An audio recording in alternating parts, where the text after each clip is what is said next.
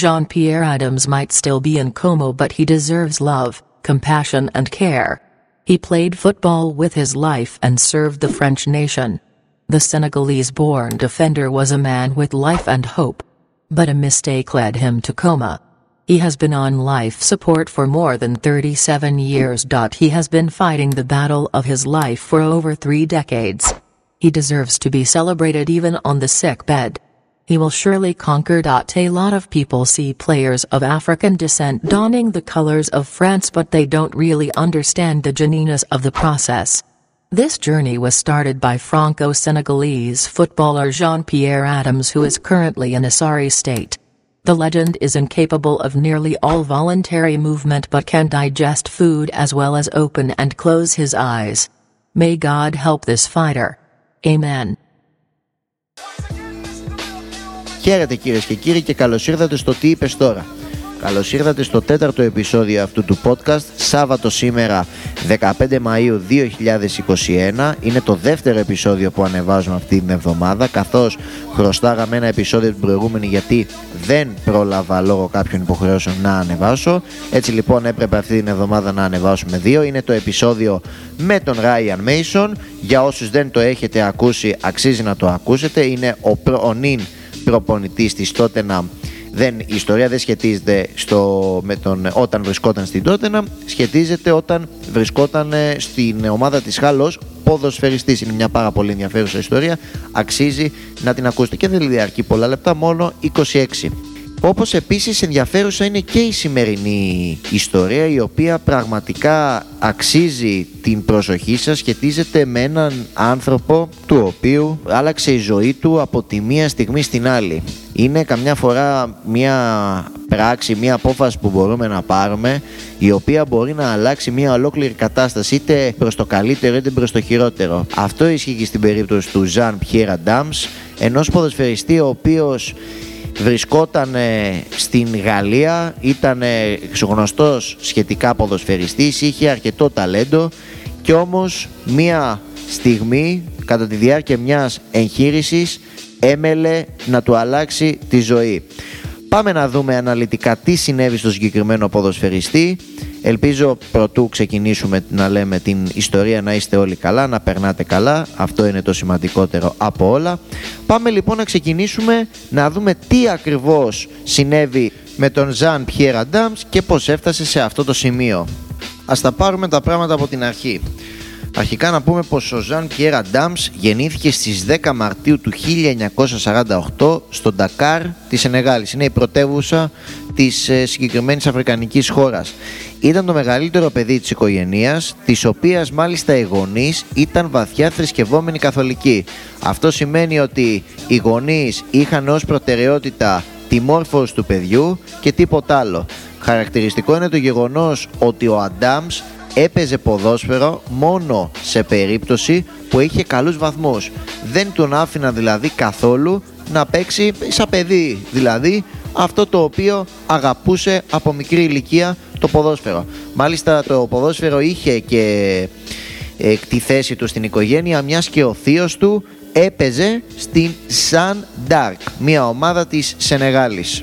Να πούμε σε αυτό το σημείο πως ο Αντάμς μεγάλωσε με τη γιαγιά του στη Γαλλία η οποία εν τέλει τον εγκατέλειψε μόλις σε ηλικία 10 ετών σε ένα θρησκευτικό σχολείο. Γιατί έγινε τώρα αυτό, γιατί η γιαγιά του ήταν φανατική καθολική, θρησκευόμενη και τον, τον άφησε να πάει για προσκύνημα, για προσκύνημα στο Μονταρζή στο Λουαρέ. Το Λουαρέ είναι μια περιοχή στη Γαλλία και τον άφησε λοιπόν τον καημένο τον Αντάμς μόνο του σε ηλικία 10 ετών σε ένα θρησκευτικό σχολείο. Για καλή του τύχη όμως βρέθηκαν κάποιοι γονείς οι οποίοι τον πήραν στην στέγη τους για να γλιτώσει την πρόνοια. Μάλιστα οι γονείς του ήταν πάρα πάρα πολύ ε, καλύτεροι από τους προηγούμενους, δεν είχαν δηλαδή τα ίδια μυαλά, τον άφηναν να παίζει και ποδόσφαιρο, να κάνει παρέες, γενικά να μεγαλώσει φυσιολογικά όπως έκαναν όλα τα παιδιά της ηλικίας του. Στο κολέγιο στο οποίο πάει ο Αντάμς γίνεται αρκετά συμπαθητικός από τους φίλους του. Λόγω και της προσφυλής προσωπικότητας που είχε ήταν δηλαδή ένας άνθρωπος αρκετά ευδιάθετος, κοινωνικός και επικοινωνιακός. Άρα ένας λόγος παραπάνω να κάνει αρκετούς φίλους. Και μάλιστα βλέπουνε ότι είναι και καλός ποδοσφαιριστής. Μάλιστα οι φίλοι του, να πούμε πρωτού πούμε πώς τον αποκαλούσαν οι φίλοι του, ότι έπαιζε στη θέση του στόπερ ο Ζαν Πιέρ Αντάμς, center back, ε, κεντρικός αμυντικός δηλαδή για όποιον δεν γνωρίζει ακριβώς τι σημαίνει στόπερ. Οι φίλοι του λοιπόν τον λέγανε Λευκός Λύκος παρά το γεγονός, εδώ είναι το αντιφατικό της υπόθεσης, ότι ο Ζαν Πιέρ Αντάμς ήταν μαύρος. Και όμως οι φίλοι του τον ονομάζανε έτσι. Είναι κάτι το οποίο τον γέμιζε σίγουρα με υπερηφάνεια, γιατί θα μπορούσαν κάλλιστα να τον κορόιδευαν, να του έκαναν bullying, όπως κάνουν δυστυχώς στα περισσότερα παιδάκια τα οποία έχουν μαύρο χρώμα, αλλά ευτυχώς στη δική του περίπτωση αυτό δεν συνέβη ποτέ. Τα χρόνια περνάνε, η ζωή του Αντάμ σκυλάει μια χαρά σε κανονικούς ρυθμούς.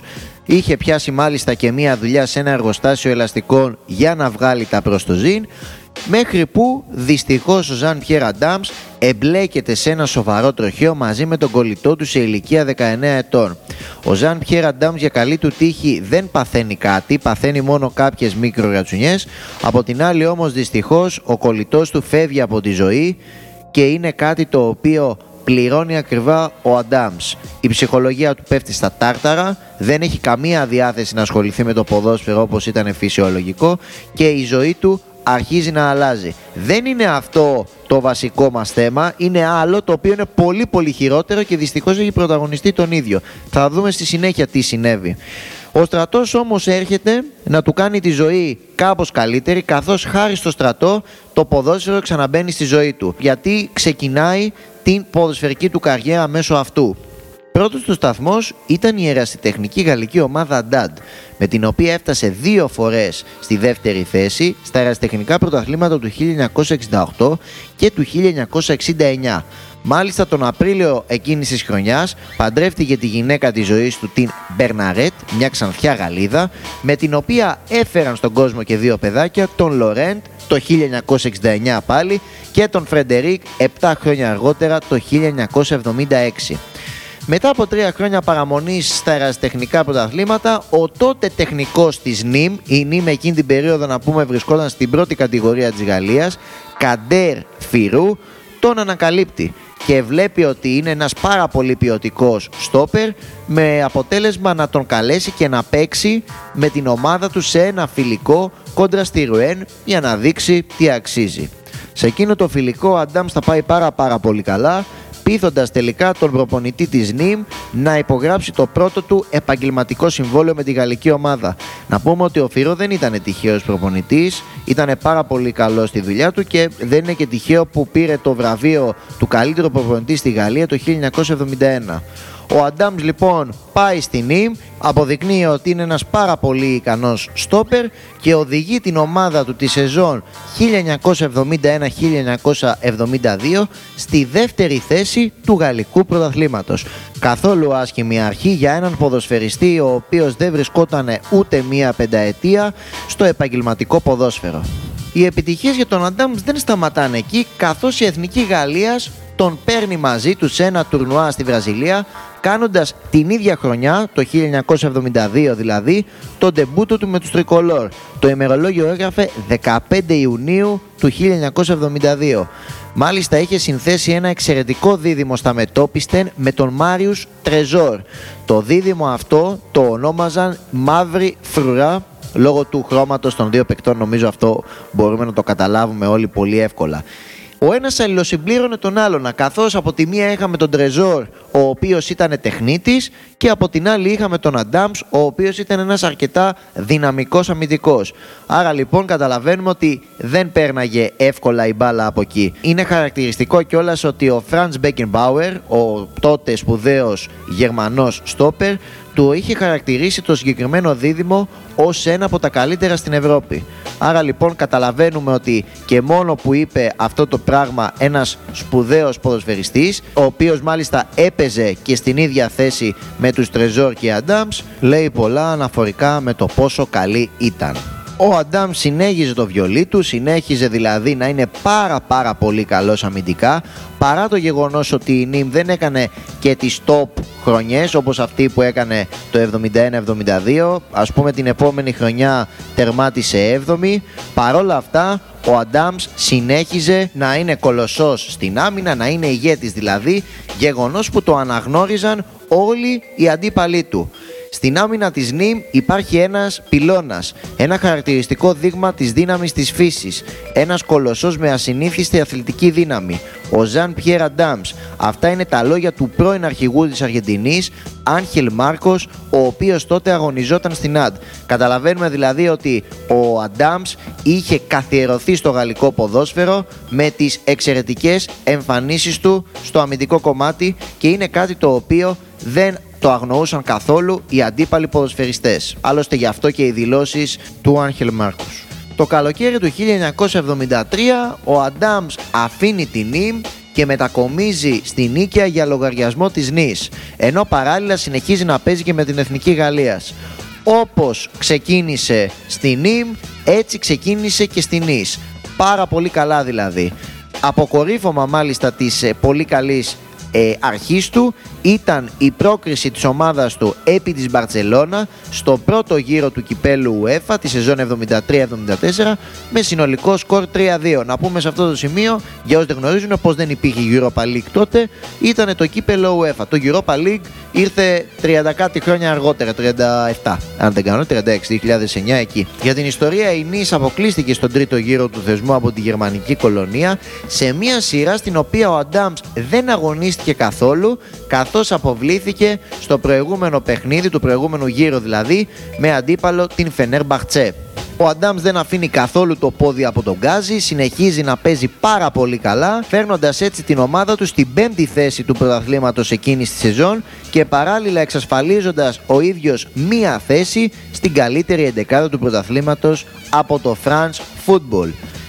Η επόμενη χρονιά δεν ήταν η καλύτερη για τον Αντάμς καθώς παρά το γεγονός ότι η ομάδα του τερμάτισε στη δεύτερη θέση εκείνος είχε πάρα πολλούς τραυματισμούς με συνέπεια να μην αγωνιστεί ούτε στην εθνική του ομάδα κλείνοντας μάλιστα πρόωρα το κεφάλαιο δηλαδή δεν αγωνίστηκε ξανά στο μέλλον ποτέ.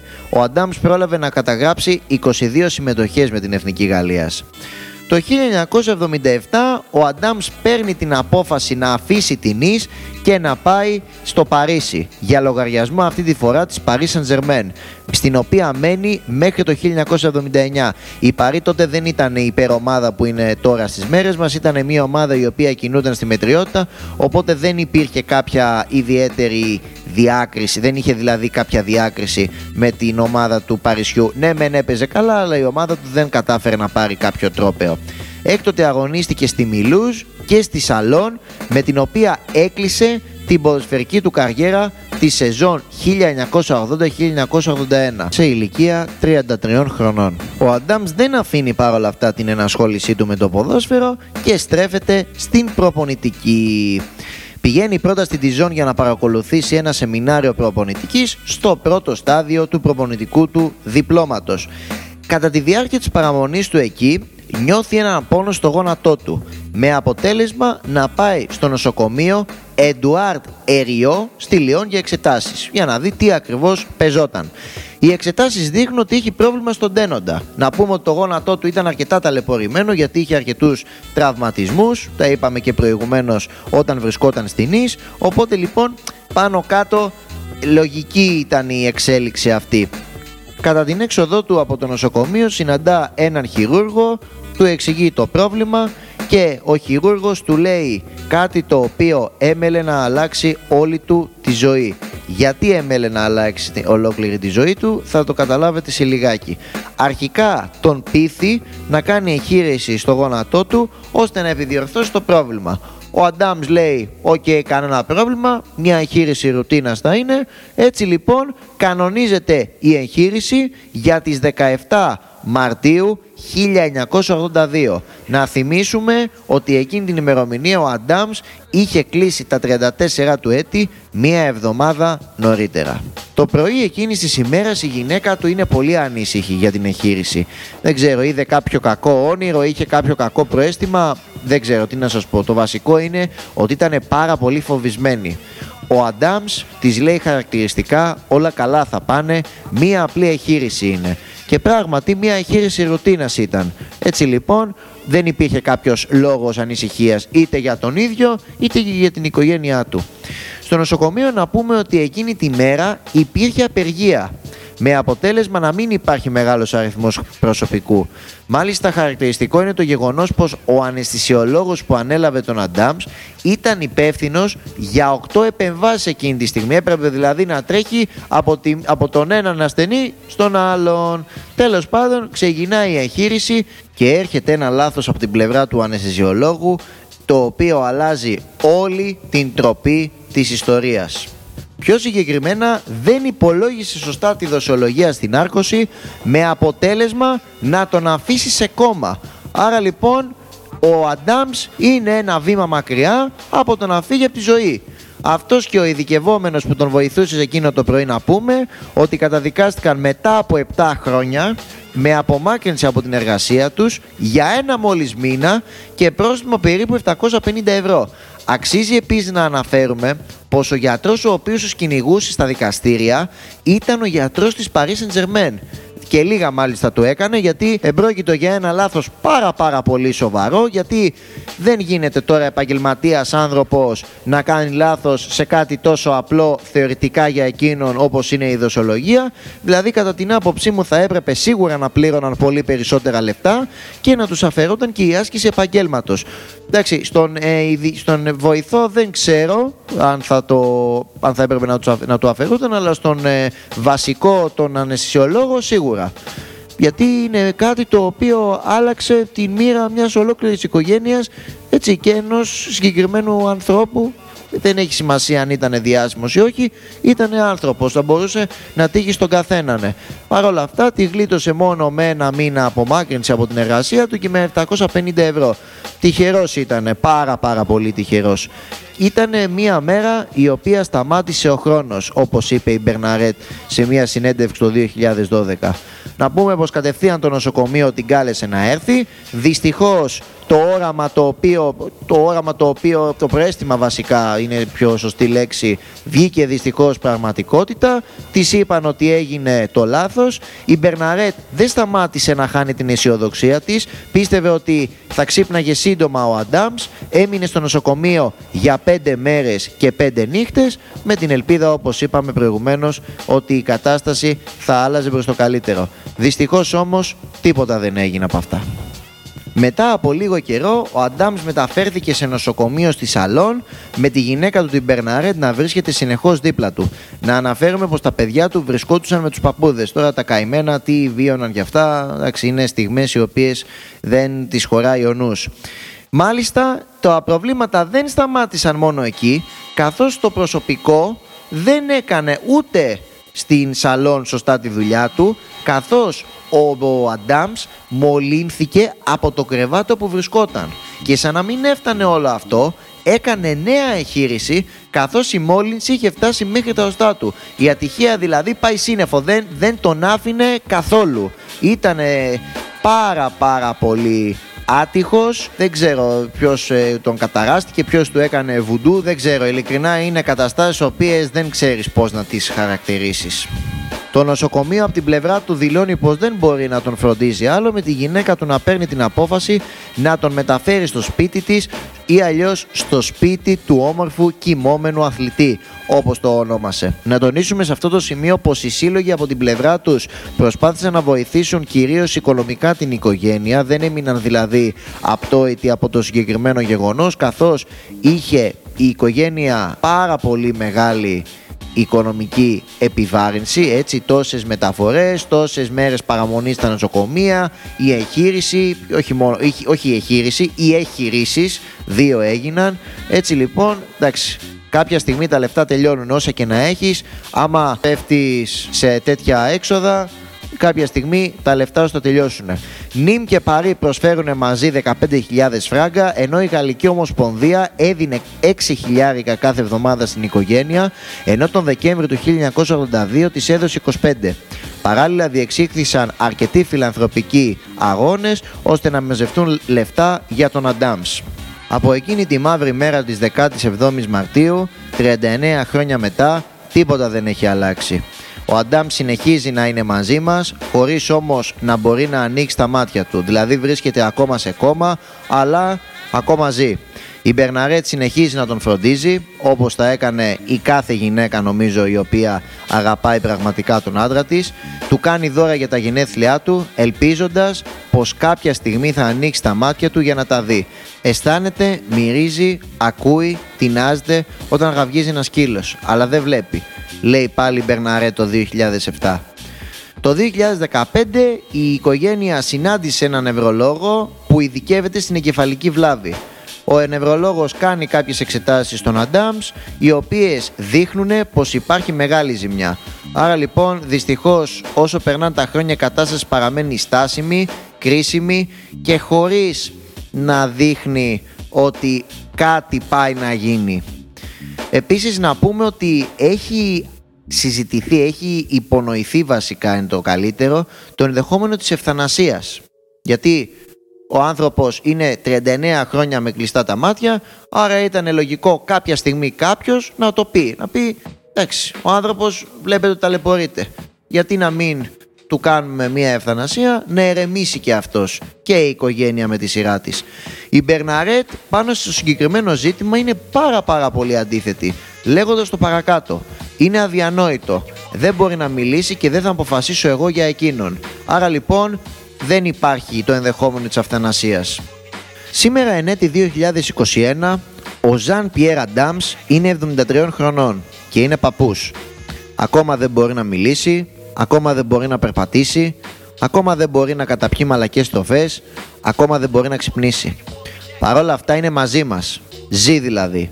Και όσο είναι μαζί μας, η οικογένειά του θα συνεχίσει να ζει με την ελπίδα πως κάποια στιγμή ο Αντάμς δεν θα ανοιγοκλείσει τα μάτια του όπως κάνει μερικές στιγμές αλλά θα τα έχει ορθάνυχτα ώστε να αντικρίσει τον κόσμο του 2021. Πραγματικά είναι μια πάρα πολύ θλιβερή ιστορία η οποία μας επιβεβαιώνει αυτό το οποίο λέγαμε στην αρχή ότι δηλαδή μία στιγμή, μία απόφαση, μία πρωτοβουλία, μία πράξη μπορεί να αλλάξει τα πάντα. Επίσης φέρνει και στο προσκήνιο με βάση αυτά που εξέλαβα εγώ από τη συγκεκριμένη ιστορία ότι σήμερα είμαστε, αύριο δεν είμαστε. Βέβαια ο Αντάμς δεν είναι ότι δεν είναι μαζί μας, είναι, αλλά όχι όπως θα έπρεπε. Εγώ ελπίζω πως κάποια στιγμή στο μέλλον θα καταφέρει να ανοίξει τα μάτια του όπως και οι υπόλοιποι νομίζω, οι οποίοι ακούτε πόσο μάλλον η οικογένειά του δεν το συζητάω, για να δει τους ανθρώπους που τόσο αγαπάει και τον αγαπούν μετά από 40 περίπου χρόνια. Γιατί πρέπει να θυμίσουμε πως η οικογενειακή αγάπη και θα αλπορεί όσα χρόνια και αν περάσουν δεν πάβει να παραμένει η ίδια. Αυτή ήταν η σημερινή μας ιστορία για τον Ζαν Πιέρα Ντάμς. Ελπίζω να σας άρεσε, να την ευχαριστηθήκατε όσο περισσότερο μπορούσατε γιατί δεν ήταν και η πιο ευχάριστη, χαρούμενη ιστορία. Η επόμενη σίγουρα θα είναι πολύ πολύ καλύτερη. Ε, κάντε μας ένα follow στα μέσα κοινωνικής δικτύωσης και στο Spotify και στο Anchor και στο Instagram τι είπες τώρα στο Anchor και στο Spotify. Εκεί πέρα είναι και οι πλατφόρμες που μπορείτε να ακούσετε τα podcast μας. Στο Instagram τι είπες τώρα The Podcast. Κάντε ένα follow αν μπορείτε. Και ό,τι άλλο έχετε να προσθέσετε, να πείτε, να κάνετε μία παρατήρηση πέρα από τον προσωπικό λογαριασμό στο Instagram, μπορείτε να μας στείλετε και στο email τι είπες τώρα The Podcast papakigmail.com. Όλα αυτά υπάρχουν κάτω από την περιγραφή του επεισοδίου. Τίποτα παραπάνω από τον Βασίλη Βουτσινά που ήταν στο μικρόφωνο. Να είστε καλά, να περνάτε καλά. Καλή συνέχεια σε όλους.